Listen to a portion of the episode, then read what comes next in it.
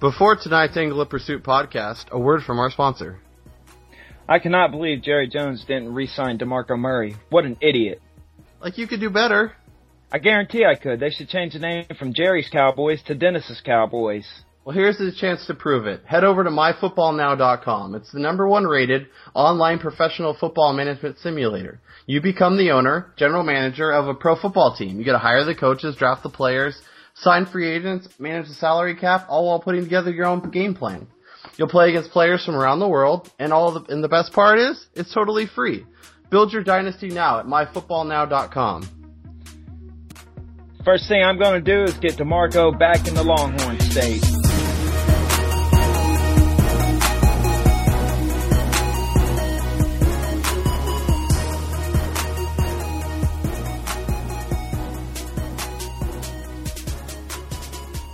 What's up, guys? This is part one of the NFC North podcast.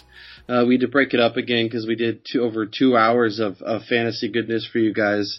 Uh, part one is the Chicago Bears, Ron's Ron's beloved Chicago Bears, and uh, his favorite quarterback Jay Cutler, and also the Detroit Lions. Welcome So to another episode of the Angle of Pursuit podcast. I'm your host Kyle Robert. Uh, back at it again this week. Uh, we gotta get, get caught up on some of these divisions, so we're gonna cover the NFC North. And uh, with me tonight, Dennis Dunbar at Lions Den NFL. How you doing tonight, Dennis? How am I doing, or what am I doing? Because if I told you what I was doing, you would probably make fun of me because I've been spending a lot of time doing it today. I hope you're doing better than JPP, who uh, I think is missing a couple fingers at this point. Yeah. yeah, I don't know what to say about that. I was uh, I've seen on Twitter that uh, the New York Giants didn't even know about it until Adam Schefter uh, reported it. I just wonder how they got his medical record. Seemed like that's like a violation of HIPAA or something. Yeah, yeah, that's uh, definitely pretty dang illegal. So uh, I'm curious to see how that plays out. But yeah, I guess he had been avoiding the avoiding the Giants like the plague. So I'm, something that if you listen to our NFC podcast, uh, we might be doing on some of the players.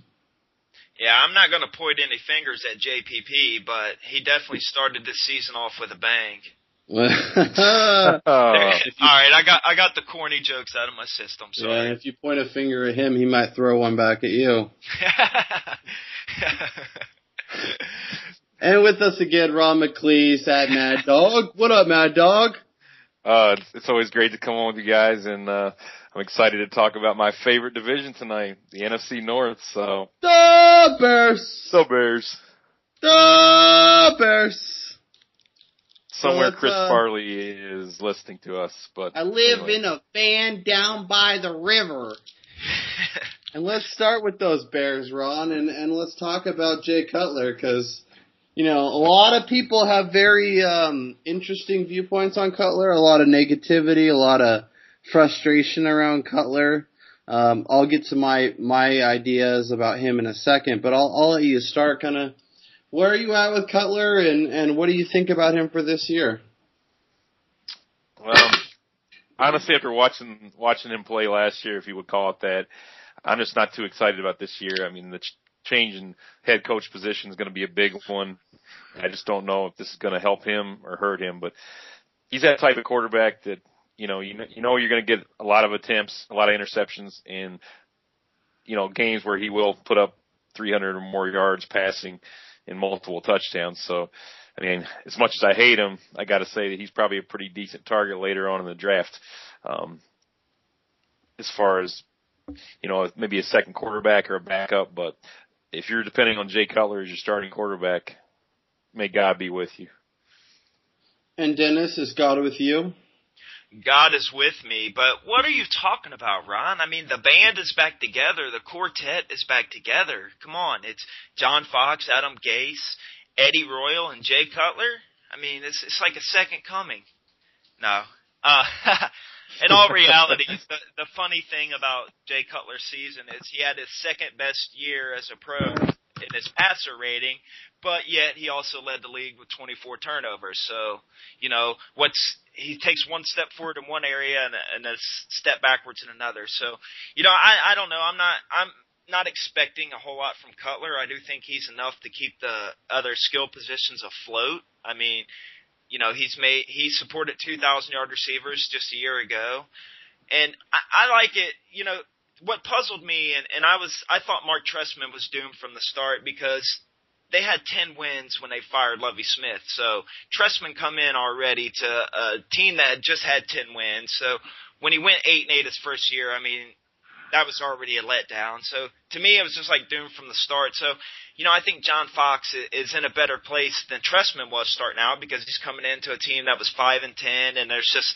not as much expectations. But you know, we'll we'll see. I, I do like their guards. They have a really good good set of guards on the offensive line. We'll see if Bushrod can get it back together. He had one good year um, with the Bears, and then last year he seemed to struggle a bit. But you know, if they can protect him, get him some time to throw, I, I think he can be okay. I do really believe in Adam Gase, and I like Gase, and you know, he he always got the ball out of Peyton Manning's hands pretty quickly. So if he does that with Cutler, I think it'll help. So we'll see. You know, I mean, he's a guy I, I don't think he's going to be drafted in too many leagues. So he's a guy I could end up picking up later in the season if my quarterback doesn't work out because, like I you know said before, I I tend to wait on quarterbacks. So that's about where I'm at with uh, old Cuddy. Yeah, well, Cuddy is my buddy. I love Jay Cutler. I'm not afraid to admit it. I he had his second most passing yards, like you were saying. Like he was actually pretty good. Yeah, he turned it over, but um, you know, you know, 18 turnovers is still not the most he's ever had. And I expect Fox and Gase to kind of help him better manage his risks and, and help him avoid, you know, doing stupid stuff. I I hope. So um, I actually like Cutler quite a bit, and you know, ADP has him coming off the board as basically, you know, undrafted. Well, uh, you 100 player 151, you know, quarterback 22. You know, we've been talking, you know, on a couple of these podcasts about, you know, two quarterback leagues or, you know, situations where maybe you take Bradford or uh, Carson Palmer. I mean, if I can get Carson Palmer and Jay Cutler as my starters, I'll be I'll be pretty dang happy, and I know I can get both of them basically at the end of my draft. So, you know, I, I'm I'm a little more bullish on Cutler, and I think uh, I think good times are to come, and I think you know he may only throw for 3,500 yards, but if he's in 30 touchdowns and cuts his interceptions in you know half or a little bit less than that, um, you know he could have a really nice season and, and and rebound and you know impress a lot and help a lot of fantasy owners.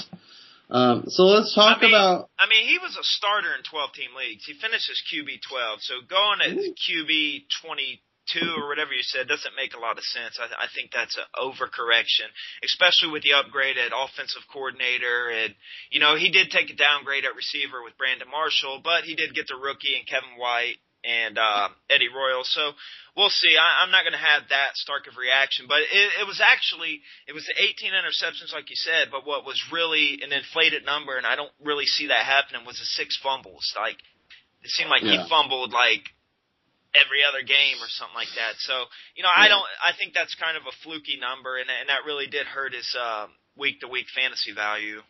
Yeah, and he had a horrible he turnover game. Go ahead, Ron. He also threw for you know, seven of his starts he threw for multiple interceptions. So I, you know, that's not even including all these fumbles you guys are talking about. So yeah, I just, I just turnover prone, you know, and, and that that's what kills you the most. And if you're in leagues where they count a negative, say negative five for a turnover plus the negative, you know, one or two for the interception, I mean that that puts you in such a hole that. And I play in leagues like that, so that that's the kind of league you want to definitely avoid them in. Yeah, I have one league where if you throw a pick six, it's minus six points. So in that league, I'll probably avoid him. But if, um, and you know, we're doing the fishbowl draft, I think Jay Cutler is a great because the turnovers don't cost you. So you basically, you know, you get all the fun of Jay Cutler without all the risk. I mean, I would much rather have him over Alex Smith, Teddy Bridgewater. Well, Bridgewater's close, and we'll get to him. But Winston, Joe Flacco, Mariota, like he's going three, four, five, six spots too low for me. And um, and let's get to what you were talking about, Dennis, because yeah, Brandon Marshall's gone. Um, you know, he he got traded to the Jets for you know a bag of beans and a, a knuckle sandwich. So. um, be interesting. But they, yeah, they, they, and they added Kevin White. They, they found Eddie Royal off the scrap heap and you know, I think, um, you know, the the receiver group as a whole. So let, I mean, let's let's start with let's start with how Brandon Marshall may or may not affect Jay Cutler because you know they had quite a rapport, and and Jay Cutler, you know, he loves having Brandon Marshall around. So I'm curious to see kind of you know are we expecting you know with the other players stepping in or the other receivers, Dennis that you mentioned, you know, you think it's going to be a huge drop off or you know between the three, four, five players that are stepping in, they'll they'll be able to make up enough of that role for for fantasy owners to not really notice the difference. If you're asking me if I think there's a 1500 yard receiver on that team outside of Jeffery, the answer is no. I mean, Marshall outside of last year, he was putting up, you know, what 1500 yards per year for the last couple years with Cutler. So that's an obvious void. Um, as much as I like Eddie Royal this year as as a sleeper, and I think he's a great value, and I think he's going to be a wide receiver three with you know some wide receiver two upside this year. He's just not Brandon Marshall. I mean that that was a significant loss. And Kevin White's a great prospect, but he's still got to have some time to develop. I mean he's you know he's running with the twos right now in camp, which could be part of the old Foxy making the rookie earn his earn his keep and stuff. But you know, there, there's definitely going to be a void there, and I just don't see Martellus Bennett and Jeffery being able to you know compensate for that hole left by Brandon Marshall. With that being said, I, I do like Alshon Jeffery as a number one receiver. I mean, he's pretty much put up number one receiver yard, uh, stats over the last two years. Last two years, he's had 174 receptions with 2,500 yards and 17 touchdowns. That's a pretty good two-year stretch. I mean, that's up there in the top 10, I would guess. I don't know that exact number, but I mean, he finished last year as wide receiver 12, and we'll see, we'll see if he's affected. By he's going to be drawing the team's number one corner now. He won't. I don't know if they're going to move him over to flanker where Marshall played, or if he's going to still be that split in. I imagine they'll probably move him up to the line of scrimmage, so you know he'll get them more high percentage, high success uh, targets. So we'll see, man. Um, I, I think you know, Jeffery's a safer pick at wide receiver because I, I know the targets are going to be there, and and like I said, Cutler's definitely uh, a competent quarterback for fantasy purposes. So, you know that that's where I'm at with with Jeffery. Um, as far as after Jeffery, Kevin White, I I think he's going to be a guy that comes well, a little bit later in the year. Let's what? Let's, you asked me about the passing game. Now you want to go one let, by let's one. Keep, let, let's keep let's keep the Jeffery talk going because I want to get I want to get Ron's input on it, and then we'll come well, back to. White. I just want to say one thing about your question. I think if you if you look at what Brandon Marshall did last year and just forget let's forget about what he did the years before that. I mean, he only had 105 targets last year and he caught 61 balls for 721 yards. Yeah, it was his worst season, you know, since 2006, but I think that you know that kind of says a lot that the Bears really didn't utilize him the way they should have last year. And he really wasn't, you know, involved as much as he should have been. So you know, I think you can make the argument honestly that these guys coming in, and you know, call me crazy, but Eddie Royal you know, I think he's going to serve a great purpose for them, and they're going to get the ball to him a lot. I could see him getting in the neighborhood of 100 targets alone. And I think another guy that people are forgetting about because of Kevin White is Wilson. You know, um, Wilson's still a very talented wide receiver, and I know he's he's going to be one of those sleeper guys that a lot of people forget about in, in the drafting Kevin White and all that stuff. But this guy's still talented, and, and if he can stay on the field, I think he's going to act, actually be involved a lot more than people think he is. Yeah, well, I think it's kind of interesting too to your to your Marshall point that you know the targets went down, his production went down, yet Cutler's numbers went up. His his yard, you know, his yards um, went up. So you know, if if we're you know, say we assume that 70 catches is kind of what they need to replace for a down year Marshall. I mean, uh, uh, Eddie Royal and Kevin White and all those guys can can easily do that, but let's talk. I want to talk about uh, I want to talk about Jeffery and, and kind of by you know as an elite receiver and, and kind of see where you guys stack him up. Because Dennis, you were mentioning he's like in that top ten discussion for you, and I want to I want to kind of um, ask you guys kind of who would you rather have. Um, and, and we'll start, you know, with a guy who we're going to get to in a second. But would you rather have Jordy Nelson or Alshon Jeffery? Ron, I'll let you go first. Oh man, that's a tough question. Can I have them both? uh, no. Well, I would say for the touchdown upside and just the, the consistent, the more safer player would be Jordy Nelson in that offense. If if I knew the quarterback play was going to improve this year, I would pick Jeffery. Um, if it was a dynasty, I pick Jeffery all day, all night. But I, I would say in just a standard, if we're talking redraft league, um, I would have, probably have to go with go with the Packer, the Green Bay Packer. And what about you, Dennis? Would you rather have Jordy Nelson or Alshon Jeffery? Uh, dude, it's a no-brainer, nowhere near even close. It's it's Jordy Nelson by a a mile. I mean, Nelson, dude, he's consistently underrated. I mean, the guy had 1,500 yards, 13 touchdowns last year on 151 targets. Not to mention he has Aaron Rodgers, the best quarterback in the game. Sorry, Andrew Luck, I still think Rodgers is the best quarterback in the game. You oh, yeah. might be one day, but you know it's still Aaron Rodgers. So uh, absolutely, Jordy's one of those guys who consistently finish in the top five, top three, but yet he's always drafted way outside of it, or you know. But he doesn't jump like Julio, or he doesn't have you know like Calvin Johnson, like you know impressive plays. He's just super talented. But we'll we'll get to him in a second because we are going to talk a lot of a lot of Packers. But um, and I wanted I wanted to see what you guys think. Okay. You know, we talked about Jordy Nelson. What about Nelson's teammate Randall Cobb? Would you rather have Alshon Jeffery or Randall Cobb?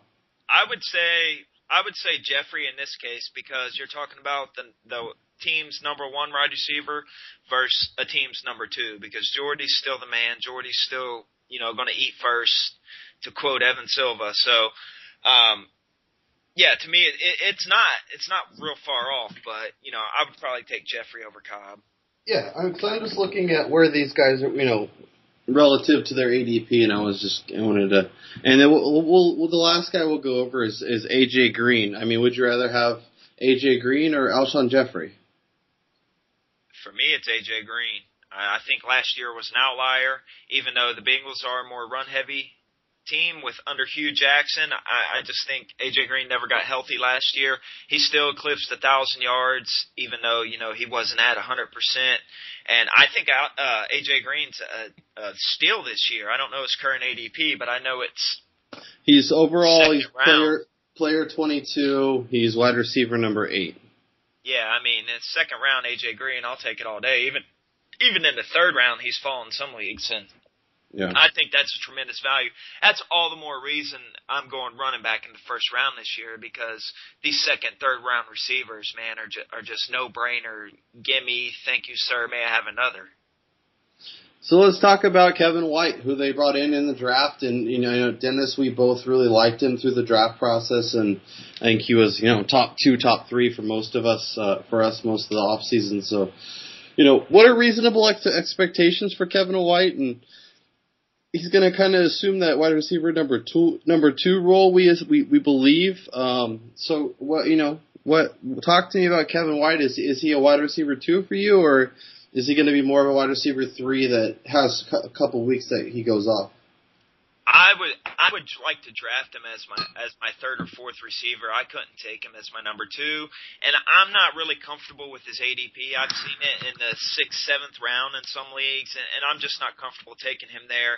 Um, even though I think they're kind of playing a coy with him, like he's had you know, you hear DeVante Parker is turning heads at camp, or you hear Kevin White's kind of struggling a little bit. So, you know, I th- I think that's going to impact people's feelings on him. I, I think he's kind of the hype's kind of dying down on him a little bit. Like before the draft, it was like, who's your number one, Cooper or White? A lot of people had White over Cooper. Well, now that it's draft season, we got landing spots. He's kind of quiet at camp, and they're ranting and raving about Cooper in Oakland. You know, it's like Kevin White's an afterthought. You know, if his if his ADP continues to fall, you know, I definitely take him. But for me in redraft leagues, I think he's going to be a guy that's drafted early and he's not going to do a whole lot in the first three to four weeks of the season, and then someone's going to cut him. They get impatient, and then I'm going to swoop in like like the shark, and and I'm going to take him, and I'm going to set him on my roster, and I'm going to wait for that um, Jordan Matthews type second half of the season.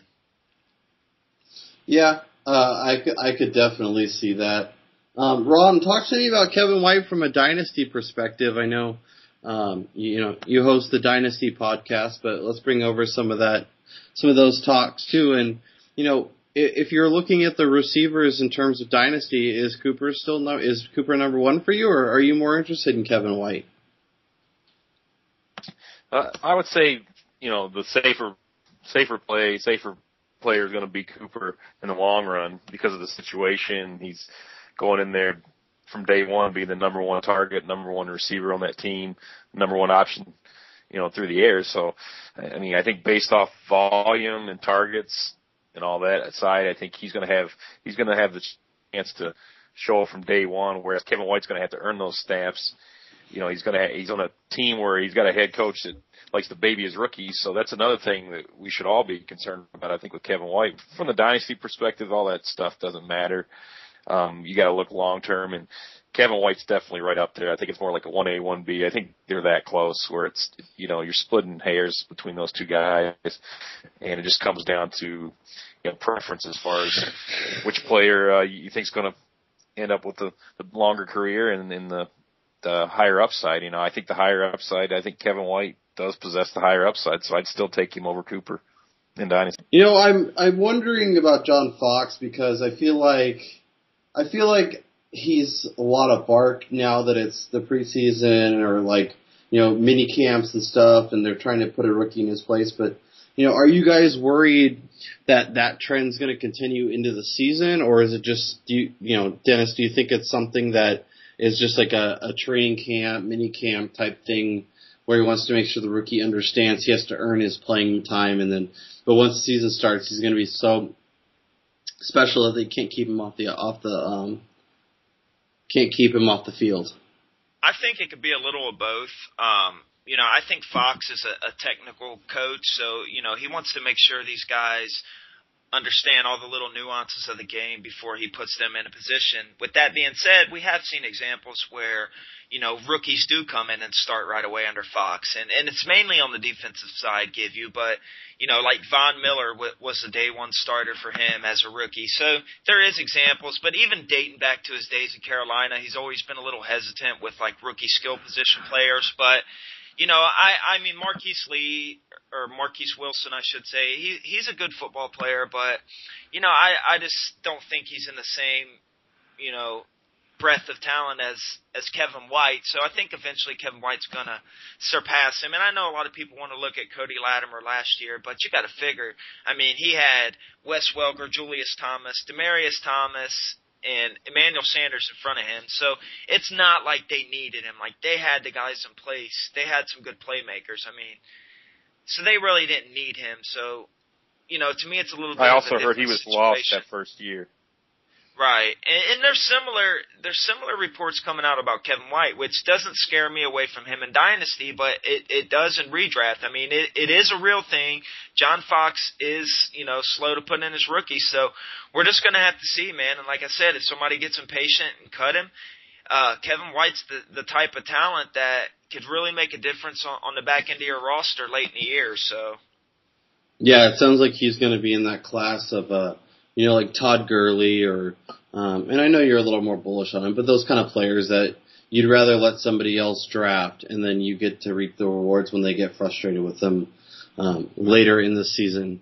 So so let- you know is so Dennis we were talking about um we were talking about Eddie Royal and you know you think he could you know wide receiver 3 with wide receiver you know 2 potential some weeks um, you know, so we think there's maybe maybe that's something that comes early uh, before Kevin White gets his feet wet, or you know, do, are you you know kind of drafting Eddie Royal as your fourth, fifth, sixth receiver somewhere in there, and hoping you can play him at certain times during the season?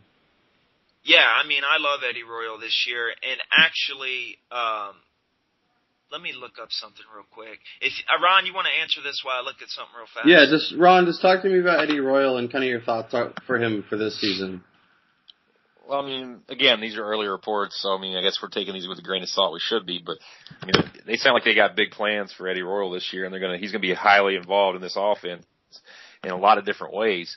And I mean, we've already talked about the targets that you know they're replacing from losing Marshall, and I think the large majority of those targets are going to go Royals Royals way, and then the rest of them are going to be spread across Wilson and and White, you know, depending on who's progressing fa- uh, quicker in that new offense with uh, Gase. So I, at the end of the day, I mean, Royal to me, you know, Dennis said it. I mean, he's the ultimate sleeper. I think this year at wide receiver, and a guy that I would probably draft as my fifth or sixth wide receiver, but and, and maybe not count on him early But I mean, he's the type of player. I mean, he's he's done it so many times in the past. He with uh, Phil Rivers.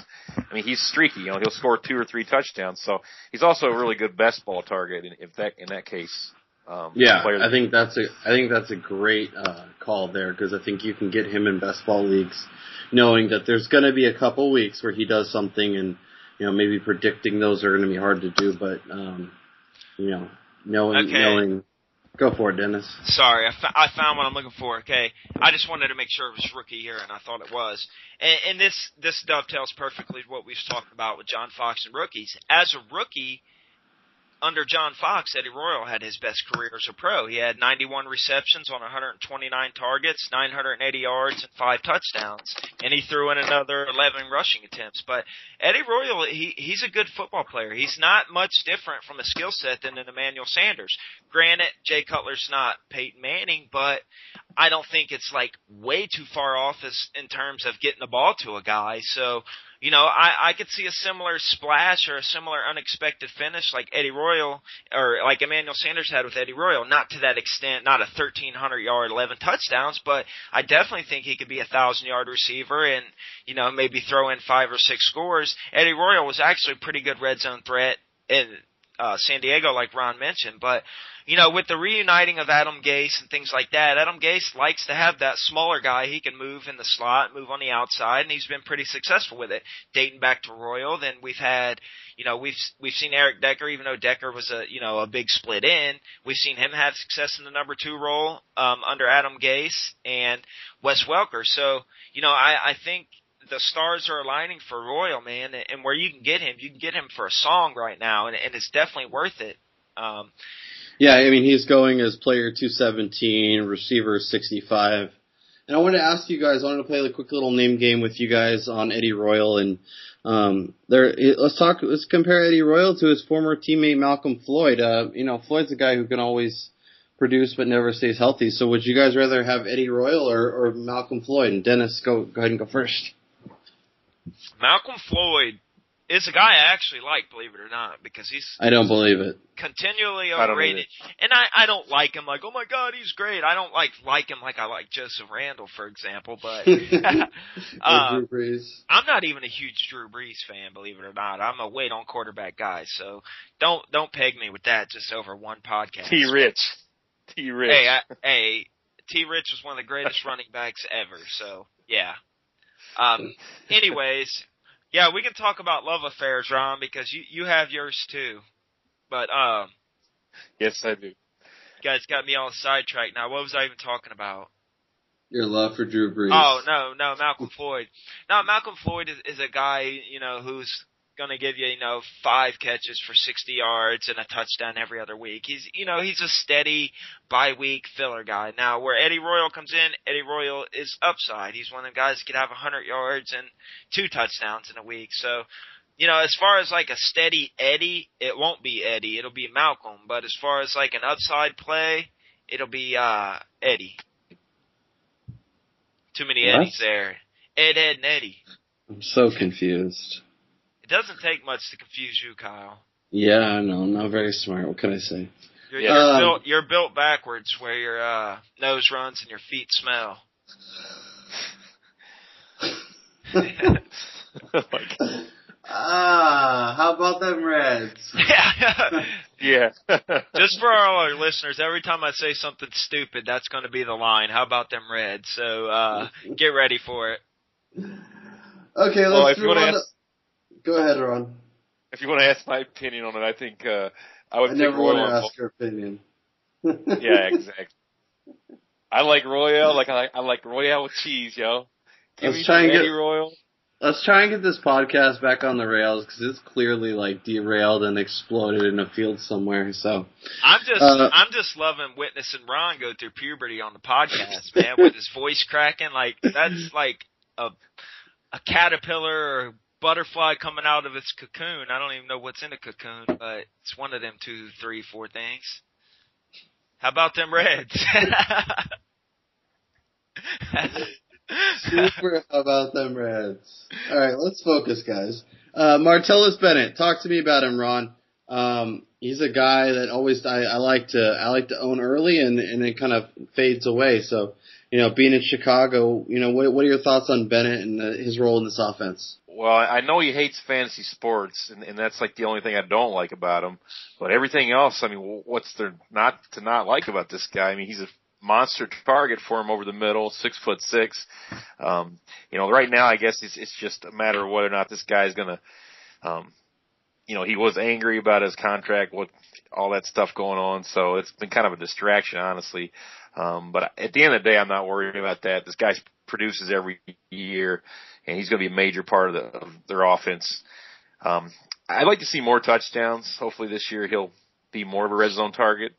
But you know, you can't argue with 90 catches and, and 900 some yards they had, had last year. So if he can get, get anywhere close to those numbers, you're looking at a you know a top five tight end. So yeah, but but to my point, he had you know he had six touchdowns last year, and four of them came in the first three weeks. So you know I love Bennett as a player, and he's you know he's funny and he talks, but even though he talks crap about fantasy, but you know like after that first three weeks, like he was fine. Like there was a like he had a big yardage week, but you know he only found the end zone two more times the rest of the season, and that's kind of frustrating to own. But I guess when you get into the tier where where Bennett's coming off the board, I mean a lot of the guys are are kind of like that, so you got to pick and choose and uh, hope you get lucky. Dennis, where are you at with Martellus Bennett?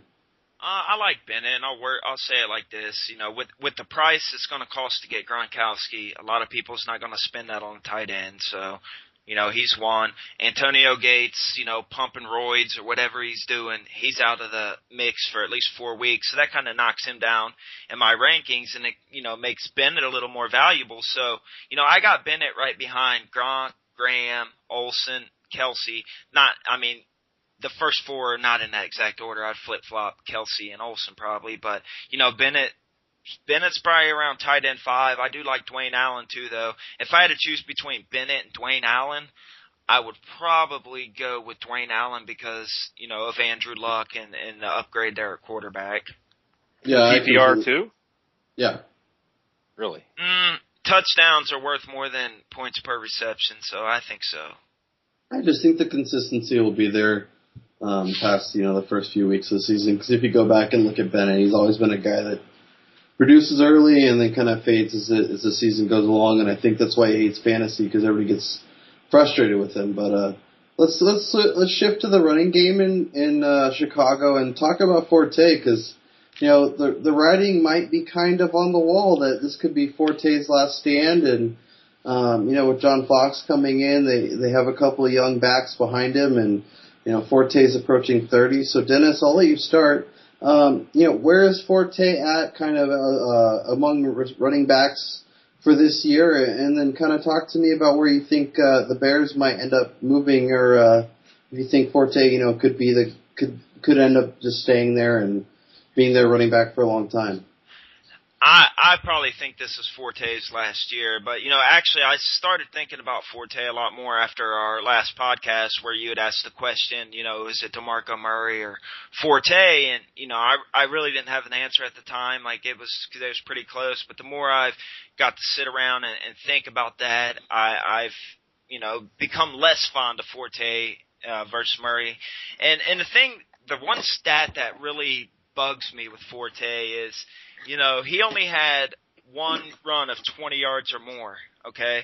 But Jay Cutler had three runs of 20 yards or more on only 39 attempts. So Jay Cutler had a fraction of the attempts, but yet two more 20 yard runs. So, you know, I don't know if that means Forte's lost the step and he ain't busting out them long runs. And like Ron said the other day, there, there's no way I, I don't think he's going to, you know, get 102 receptions like he did the year before. You know, I, I just don't, Adam Gase and, and John Fox don't usually use their running backs quite that frequently out of the backfield. So if he takes a dip in his receptions, which is what made him so valuable, then you know I obviously got to move him down. With that being said, I still think he's like a borderline top ten running back. He, he's a safer guy. He's a starter. We know his role. So you know he's not a sexy name. He's not like a high upside, but I, I do think he's a guy that's going to finish around where you take him. So you know he's kind of a safe pick to me. And what about you, Ron? I know you mentioned that you'd rather have Demarco Murray than Matt Forte, but uh, you know, is it it's probably is it close for you, or is it you know he's kind of in that next tier? I mean, I think it's close. It's just a matter of, you know, what type of league it is. Because I mean, Forte's going to turn 30 this year, I think in December, and he, you know, he's not getting any younger. And then what the handwriting is on the wall, you know, with these two, you know, drafting another young running back in Langford. I mean, I think it only says one thing, in that you know they're not going to ha- they're not going to lock him up, and, and if they're having a bad year, that he might be on the next plane out of here or next train out of here because he could get dealt somewhere if if the Bears are free falling, you know, into uh, nowhere. So, you know, Hey I, Dallas, I think are you listening? You could probably have Matt Forte for a song and a dance. exactly. So, They got No, I their mean, I think that Kyle. Do. Yeah, we- well, yeah. Oh, yeah. Joseph Randle, your man crush. I know. We'll, Bam. we'll, we'll make a little list for you, Dun Dennis. So, Ron, if we, you know, if we're in dynasty leagues and we're trying, you know, is do you have a preference in terms of Jeremy Langford or Ka'Deem Carey? If we're, you know, most of us kind of assume that the writing is on the wall and that uh, Forte could find his way out of town next year. I mean, I'm definitely going the Langford way, and, on the, out of those two guys, he just to, to me he has more upside, more intangibles, and I think he's the better running back, and I think he had the better college career. Um, if if that speaks enough volumes, but um, Carey's kind of a tricky player. I don't. I think they're still trying to find out what they have in him. Um, but you know, again, I think a lot will be. We'll know a lot more, you know, especially if he gets cut so soon.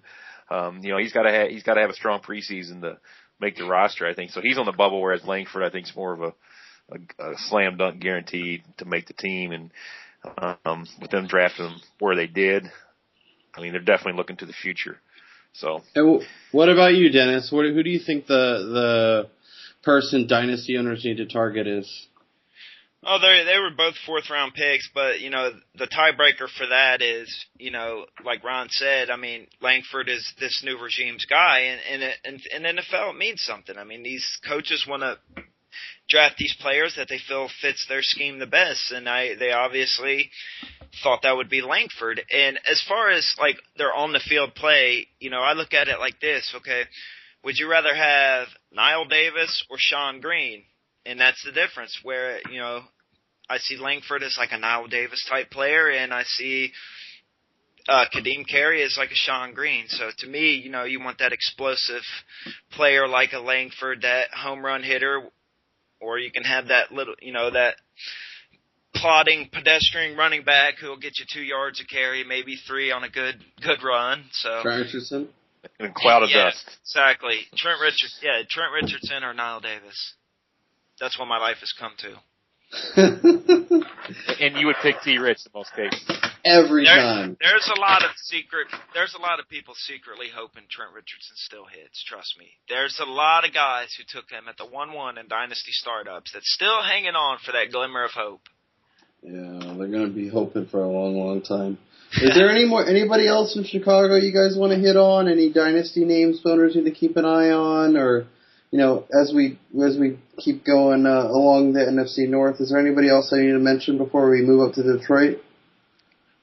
I I think we pretty much covered any relevant guy. Um, All right. Can I make a bold prediction though before we move on? Uh, you can, or you can save it for the good, the bad, and the upside if you'd rather. No, this guy doesn't deserve to be in that. Okay. Of those. Be, go Um, bold, Ron. Before week eight, Jimmy Clausen will be the starter of the Chicago Bears.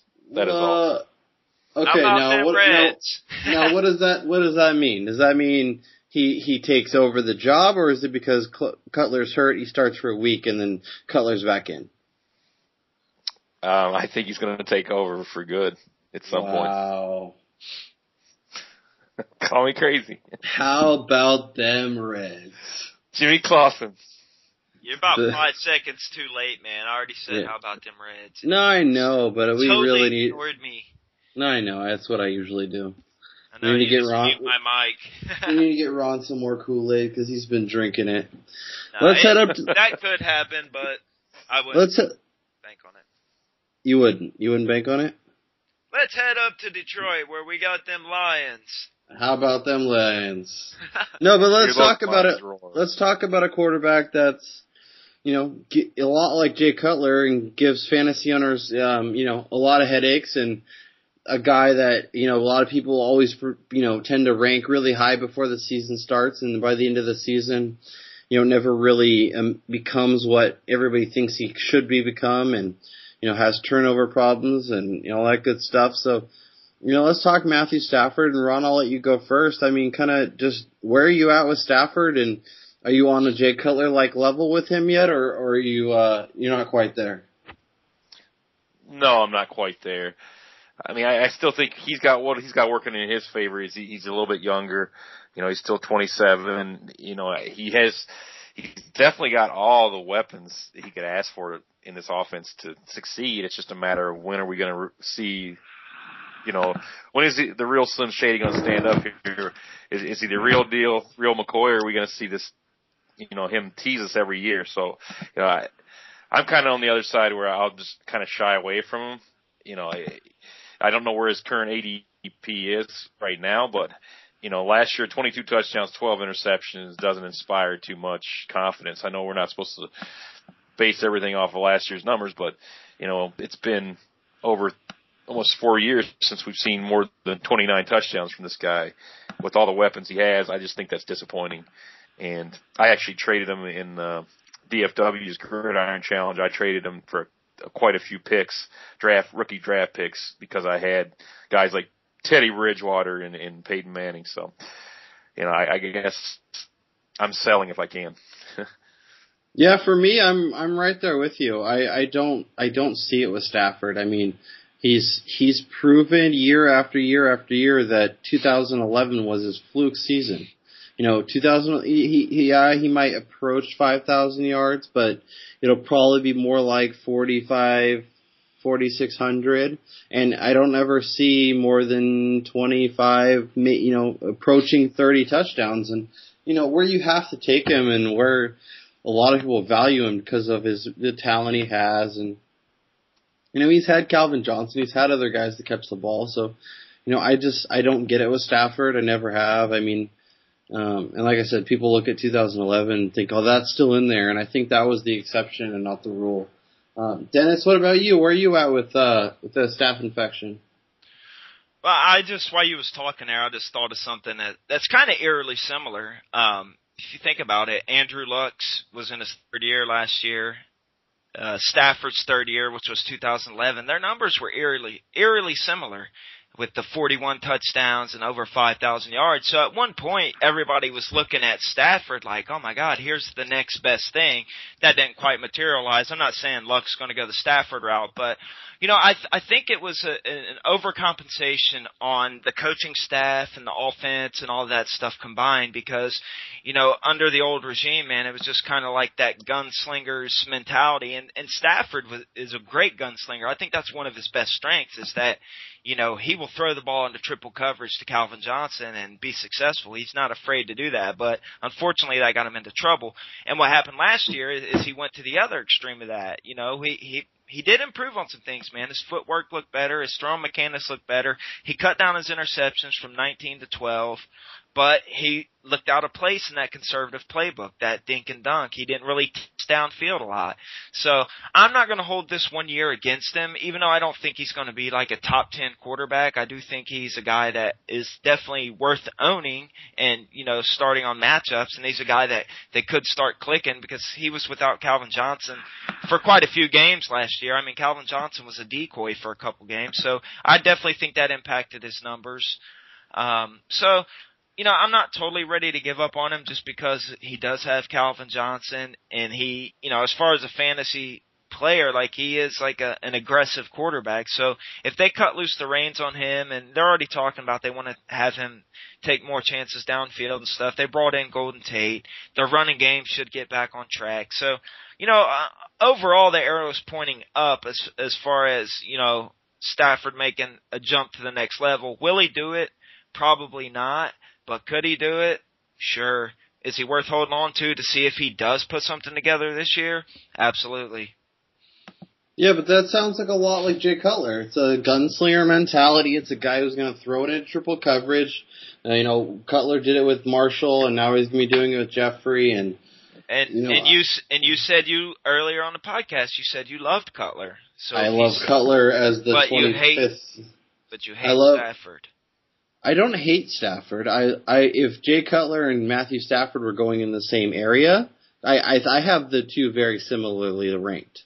I think they're both not top 10 and I think they're both closer to 15, 16. Like I'd rather have Tannehill than than uh, Matthew Stafford. I'd rather Eli Manning than Matthew Stafford. I'd rather Phil Rivers than Matthew Stafford. Um, but you know that that's me. I think he I think you know, and this year it- it's cal- it's calmed down a little bit. But last year, people were taking him off the board as a top five quarterback, and you know the the that aggression is just this is way too much. Um, so let's talk about his pass catchers, and let's talk about um, you know the guys that are going to be on the other end of those passes from Stafford, and you know Calvin Johnson, like you were saying, you know he between injuries and even the week couple weeks he did play where he was more of just a decoy who never got any targets. Um, you know, are we kind of expecting a bounce back season? Dennis, I'll let you start. You know, what what are we reasonably to expect from Calvin Johnson, and um, you know, where where you know in terms of where he's going off the board? Do you do you like that? Oh, I love that, and I expect Calvin Johnson from Calvin Johnson. I mean, i he was on pace the second half of the year for 1,500 yards and 10 touchdowns, which is what Calvin Johnson type numbers. I, I'm not one to hold injuries against a player. I think he's being treated this year like Arian Foster was last year, like Rob Gronkowski was last year, and guys who took shots on the two players were handsomely rewarded. It's not like he's some flash in the pan guy that had a good game and then he got hurt and had a down season. Like it's Calvin Johnson, dude. He's still the most physically intimidating, most physically dominating receiver in the league. So I'm going to treat him as such, and I'm I'm contemplating putting him at, back in the number one spot, man. And, and for me, in my projections, he's he's pretty close to being there. Oh wow. Okay. So yeah. So let me let me ask you then, because you know right now he's coming off the board as the sixth, seventh, eighth receiver, depending on where you're where you're drafting. But um, you know, if you could have him or or well, I guess just tell us who your top five is, um, and and let's we can kind of get an idea of where Calvin is for you. It's not set in stone. I'll read you my top six because they're kind of interchangeable. Antonio Brown, and this is the order I got them in currently. Antonio Brown, Demaryius Thomas, Calvin Johnson, Dez Bryant, Odell, Jordy. I'm probably going to end up flip flopping Jordy and Odell because I just believe it's hard for me to take Jordy outside the top five. So right now I got Calvin Johnson at wide receiver number three. I got him 100 receptions for 1,500 yards and 11 touchdowns. Yeah, and I think I think that's very fair, and it's a, I, you know I think a lot of people would would have Julio above him, but I feel like a lot of people have Julio above him consistently, and and he never really produces that. So Ron, let's go to you. You know, kind of what are your thoughts on on Calvin, and um, you know how does he how do they stack up for how does he stack up for you among the other elite receivers? I mean, he's Calvin Johnson. He's Megatron. So if if we're not talking about him in the top, say, four wide receivers, I think we're we're missing out. And this guy last year, I think, was kind of a down year for his his standards. You know, if you look at the numbers, only 71 receptions on 128 targets, but he eclipsed a thousand yards again. I mean, he's just the model of a, one of the most consistent wide receivers you can get out there. So I think the eight touchdowns, that's gonna that's like a low number for him. And I see him going over 10 this year. I really do. And I think the yardage is definitely going to go up too. So I think he'll finish somewhere around, you know, I think Dennis's projections are pretty, pretty damn close. I may, I might have flip flopped Dez and Calvin, but I also think he, you know, he's, he's right there and he's got to be in the top five. So I, that's where I see him. And, you know, guys, if guys are shying away from drafting him and he falls, then, you know, you, you got to go get him.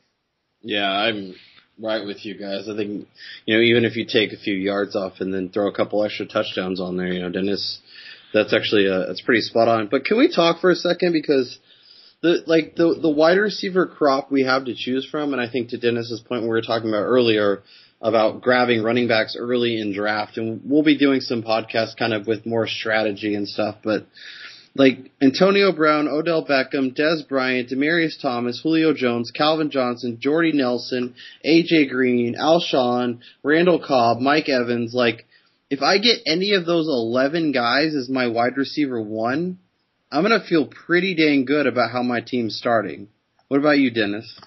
Oh yeah, absolutely. To me, I mean, I know the zero running back strategy was pretty popular last year, but trust me, from a guy who who tried it, I had a team where I had Antonio Brown, Demaryius Thomas, Julio Jones, Jimmy Graham, and Gronkowski, and I wasn't able to seal the deal. Why? Because my running backs were Boobie Dixon and uh Jonas Gray. Like I totally shanked on running back. Like the guys I did have got hurt and you know, things like that, and I wasn't able to seal the deal. And I had some elite. I mean, I had the best receivers and tight ends in the league. I mean, Jimmy Graham was my flex.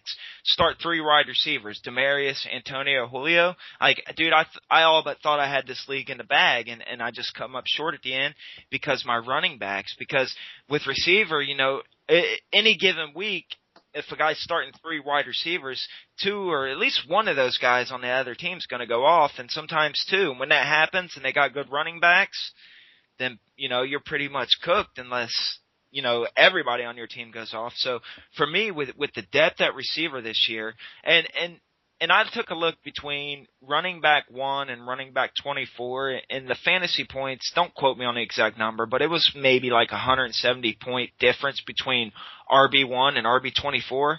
That's a pretty big difference. But if you look between wide receiver one and wide receiver 24, that that difference is more like 80 points. So what's that tell me? That tells me that receiver's so much deeper and you know, you could take a stud running back in the first round and still get Calvin Johnson in the second round. Calvin Johnson was a top five pick last year. He's still the same guy. He's still got the same talent.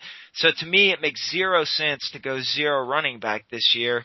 And that's just my thoughts on it. And I'm going to tell you guys like this. Another reason I believe in Calvin Johnson. Look what Golden Tate was able to do as the number one receiver on Detroit. The guy had 143 targets for 1,300 yards. His touchdown numbers sucked. He only had four, but I mean, he's not that elite red zone producer like Calvin Johnson. So how much more talented is Calvin Johnson than Golden Tate? Put those, I think their numbers are going to be flip flopped and then add in the Megatron factor and boom, that you add that Megatron factor that's at least worth 200 yards in my, in my math. so yeah, and to your, to your point, like I, you know, like we've been talking, the the fishbowl's going off right now, and you know, I I'm what seven players into my draft, and I'm immediately regretting. So with I had the 102, and I could have, you know, I had my pick basically. Peterson went one, so I could have taken Le'Veon Bell, Jamaal Charles, Eddie Lacy, any of those kind of guys.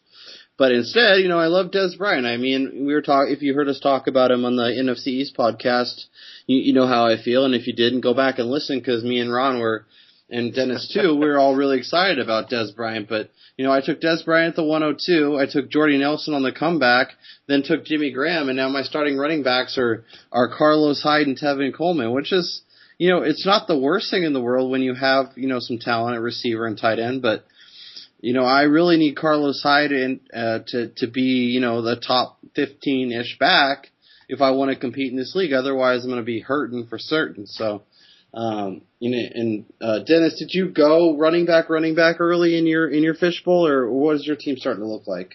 Actually, I was picking from the eight hole, and I took Arian Foster um, with my first pick. I'm just a huge Arian Foster fan. I, I made that mistake last year of dismissing him. I won't make that mistake again as long as he's suited up in a Texans uniform. He's, you know, and he's available for me at the right spot in my draft. I'm going to take him. Um, the second round, Dez Bryant was sitting there, dude. I couldn't pass up on him in the second, so I took Dez in the second.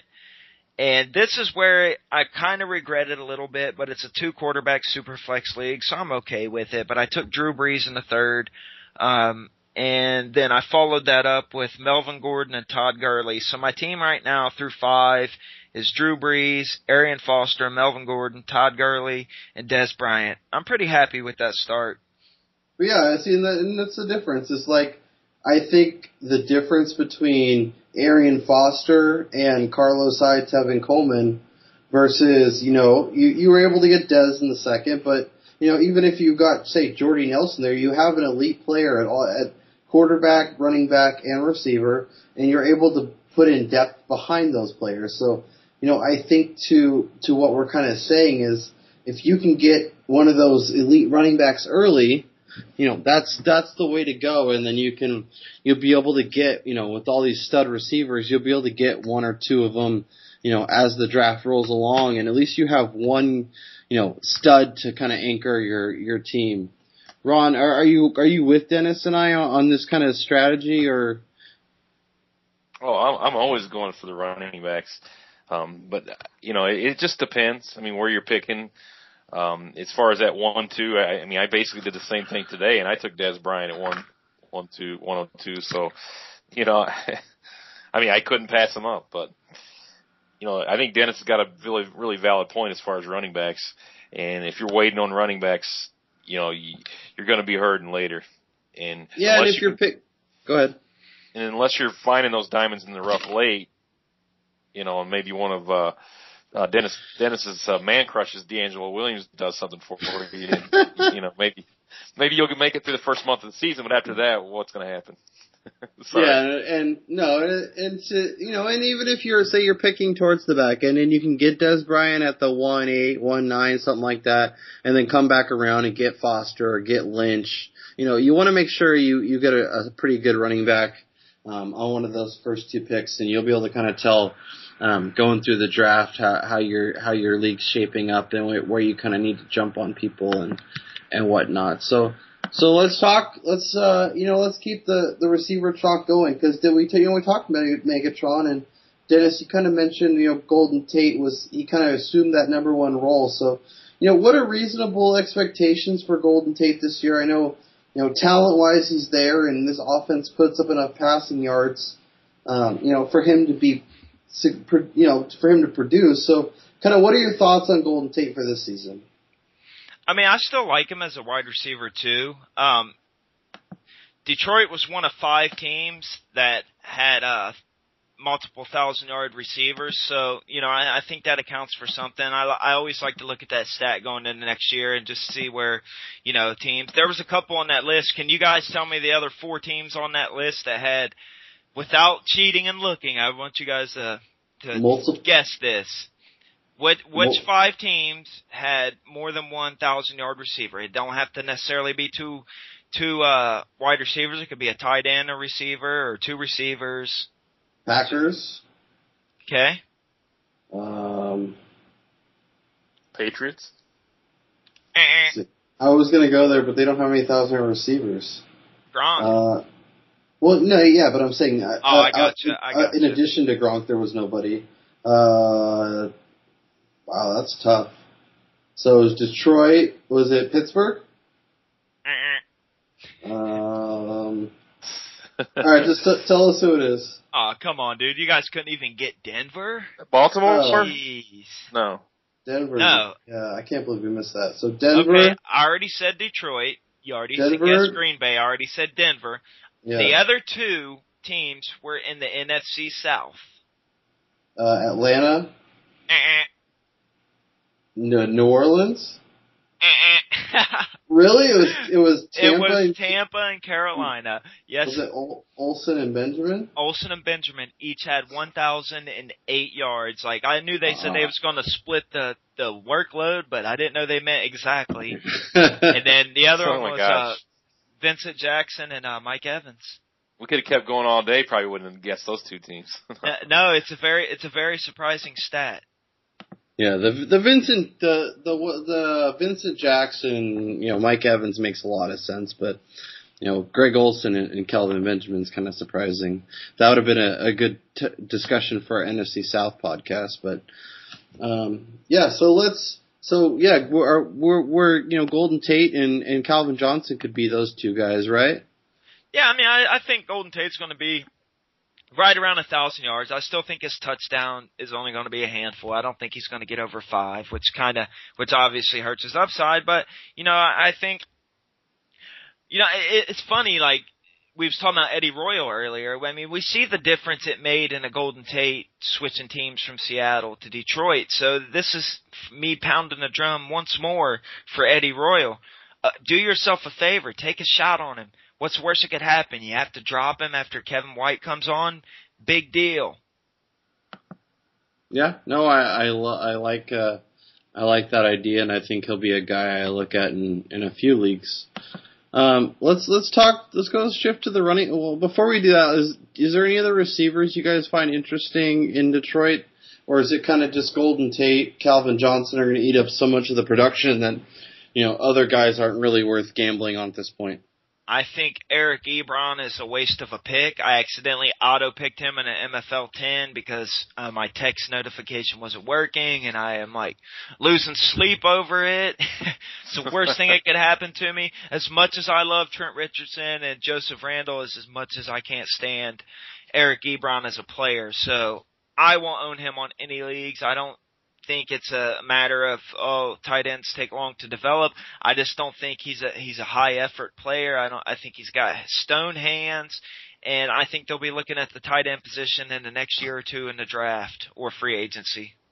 Wow, that's a bold call. Yeah, I'm I'm on the other end. I think uh, I'm gonna you know what you said about tight ends taking time to develop and I, I you know Pettigrew was is a good blocking tight end, so I think that's why he saw a lot of time. I think you know, this year or next year, Ebron will, will produce. And I took him in a dynasty startup, and I'm hoping it pays off. But if he turns out like you, uh, like you believe, then I, I might be a little, I might be regretting that decision. So, Ron, I'll let you break the tie. What are your thoughts on Ebron? And um, I think you know, he's, I think he's overrated. And if you look at the numbers, I mean, this first year as a rookie, almost 50 targets, 49 targets, only had 25 receptions. So it doesn't inspire well, a lot of confidence. But he's a rookie, so I, I wouldn't draft him. I'd probably stay away, um, just because there's so many other mouths to feed in that offense. And, you know, I'm not, we're going to, I'm sure we're going to touch on it in a little bit, but there's so many other players on that team that I think are going to end up with more receiving yards and they're not even wide receivers on that team. So. well, well think think about it, Kyle. You you was talking about you know you don't project Stafford's touchdown numbers to be very high. Well, you know, where does that leave Ebron? If he's not a high yardage player, which most tight ends are not, unless you're, you know, Graham or Gronk or someone, or, you know, Greg Olsen, and, and those guys are more by, you know, default not having another option. You know, what, what does that really leave, honestly, yeah, I mean, for Ebron in a touchdown? If we, if we say, I, you know, I assume that Stafford throws in the high 20s if we give, say, we give Golden Tate and Calvin Johnson 17, um, and uh, you know maybe that's underestimating their potential, but you know, say say Golden Tate gets six and Calvin gets 11, or however you want to divvy those up. Yeah, I mean that basically gives 10 touchdowns to the rest of the team in the passing game, and you know we're gonna get to a couple names here in a little bit that are gonna at least get a handful. So you know, three, four touchdowns is probably is best unless you know uh, unless Stafford gets over 30 touchdowns. So to your guys' point, that's you know that's kind of an interesting way to look at it. The one thing I will say is, you know, to, to Ron's point about the catches per the targets, you know, Kel, Kelvin Benjamin was force fed last year and only caught 50% of his targets. Yet everybody loves him this year. So yeah. I don't know. I don't know that you know you can go basically solely off of targets, but I, I, I'm curious to see. I think this year is going to tell a lot if his role improves, if he keeps getting, you know, if he gets more work, um, you know, it could be it could be an interesting guy where you know Golden Tate stays in that range and you know three, four, five, and and only catches the long touchdowns, and then when they get close, they either you know go go to the running game or it's Calvin or Ebron. So. I guess I'm a little more optimistic, but yeah, I mean, to your point about you know Stafford, I think that's a good one, and I'm kind of uh, I got got to kind of think that through a little bit more and figure out how you know what's what a reasonable expectation. So well, that uh, that's uh, why I like my projections or doing projections so much because it actually puts it in perspective. It gives me a, a why, like it's you know showing my work like a math problem and you know, when it, when I do these projections, you know, I got to figure out what what's realistic. And and right now, I got Matthew Stafford with 27 touchdowns projected, and that puts him around QB 14 with 4,400 yards. So, you know, I I don't know. That that's where I got him. That sounds almost spot on. Like if you know, uh, like I was saying, I, I think I think he's 14, 15, 16, something like that. Um, so that that makes a ton of sense. But then you have to, you know, you can't you can't say Stafford's going to be that, and then say his receivers, you know, two top five receivers and a top five tight end. Like that doesn't that doesn't the math doesn't work. So I, I like that your projections kind of help you know, paint a full picture. So let's talk about the running game and some of the guys that might eat into a couple of those touchdowns. And uh, Ron, I'll let you start because I, I I have a really strong in- inclination of where Dennis is going to go. But you know, talk talk to me about the running game, and, and you know, are you still buying on Joique Bell, or are you going to join Dennis and the uh, the Ameer Abdullah is going to take over this role and run away with it camp? I'm still buying Bell, but that's based off of whether or not this guy's actually going to be 100%. So I'm going to be watching, you know, all the updates on his injury, the surgeries he's had in the off season. And if he's ready and in good shape week one, this guy is going to be the starter. It's just a matter of, you know, it's just a, in my opinion, I mean, it's just a matter of time though before, you know, the cream does rise to the top. So, you know, if he can stay healthy, I think this is his job to lose.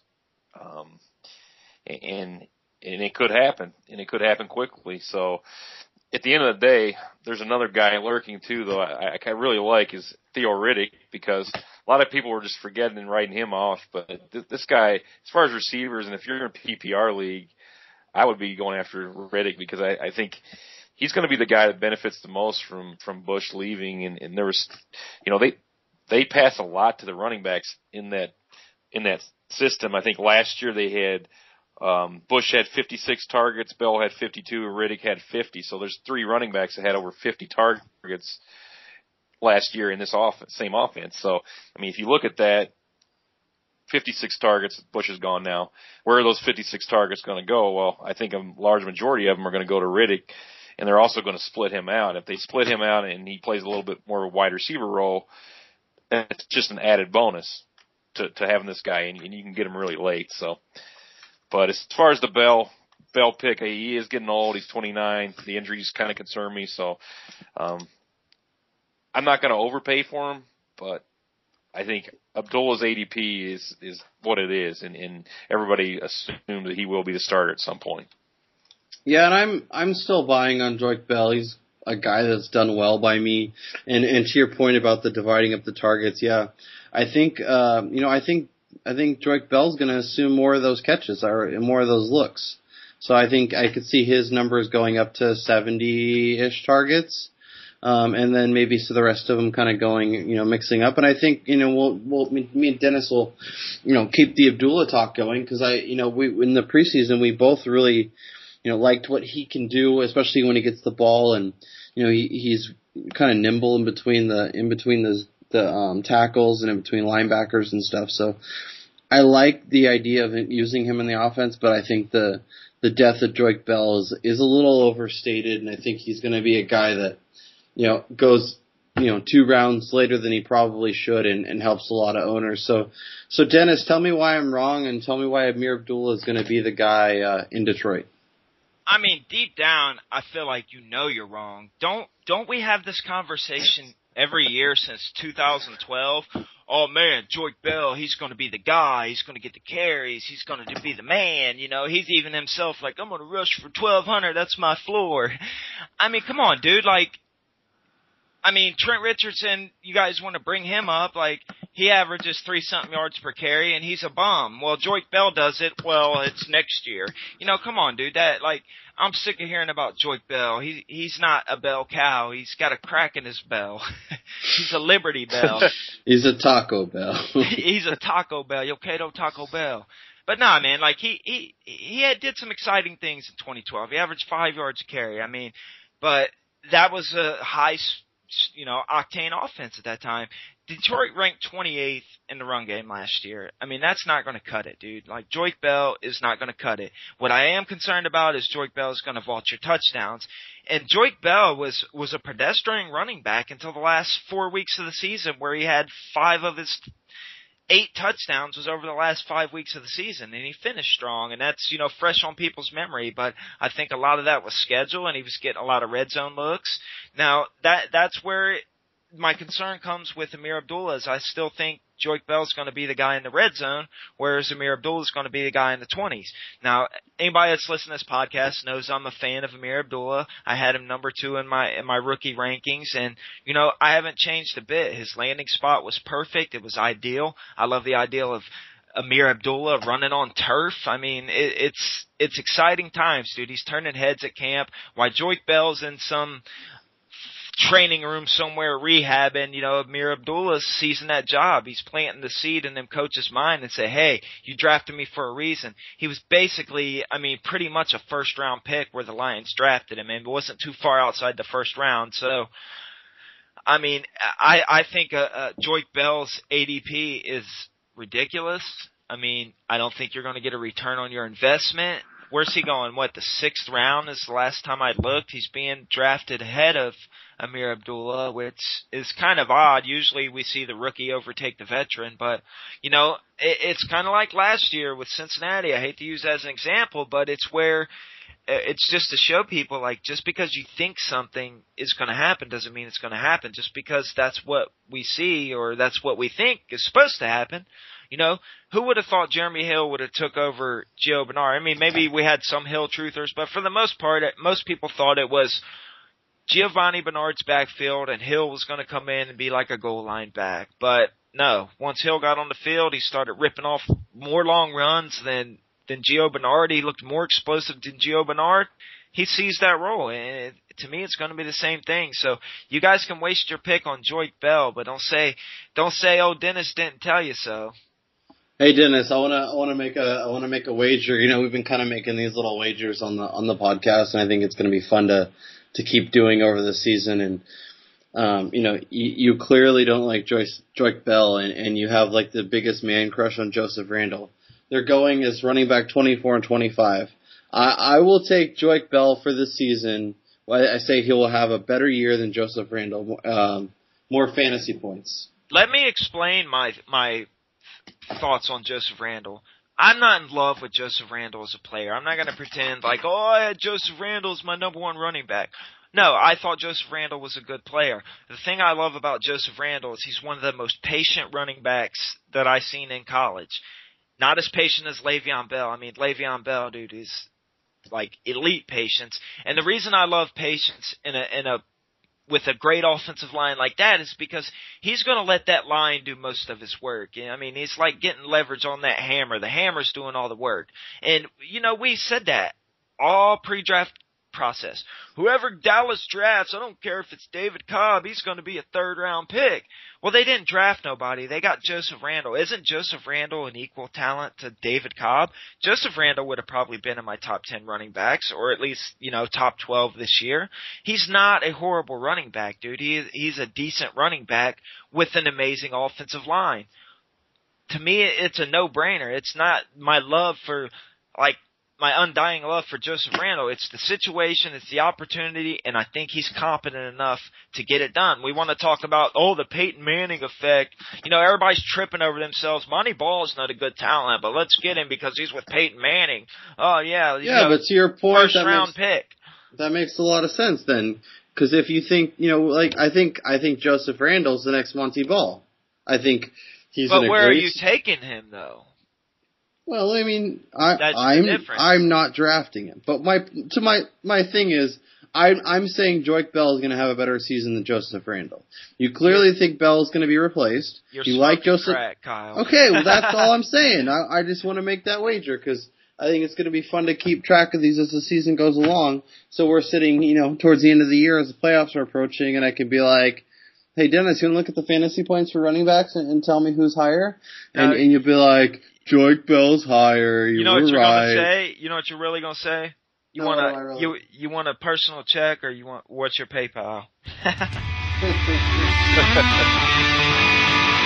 So this is the end of part one. Uh, check out fakepigskin.com slash podcast for the part two.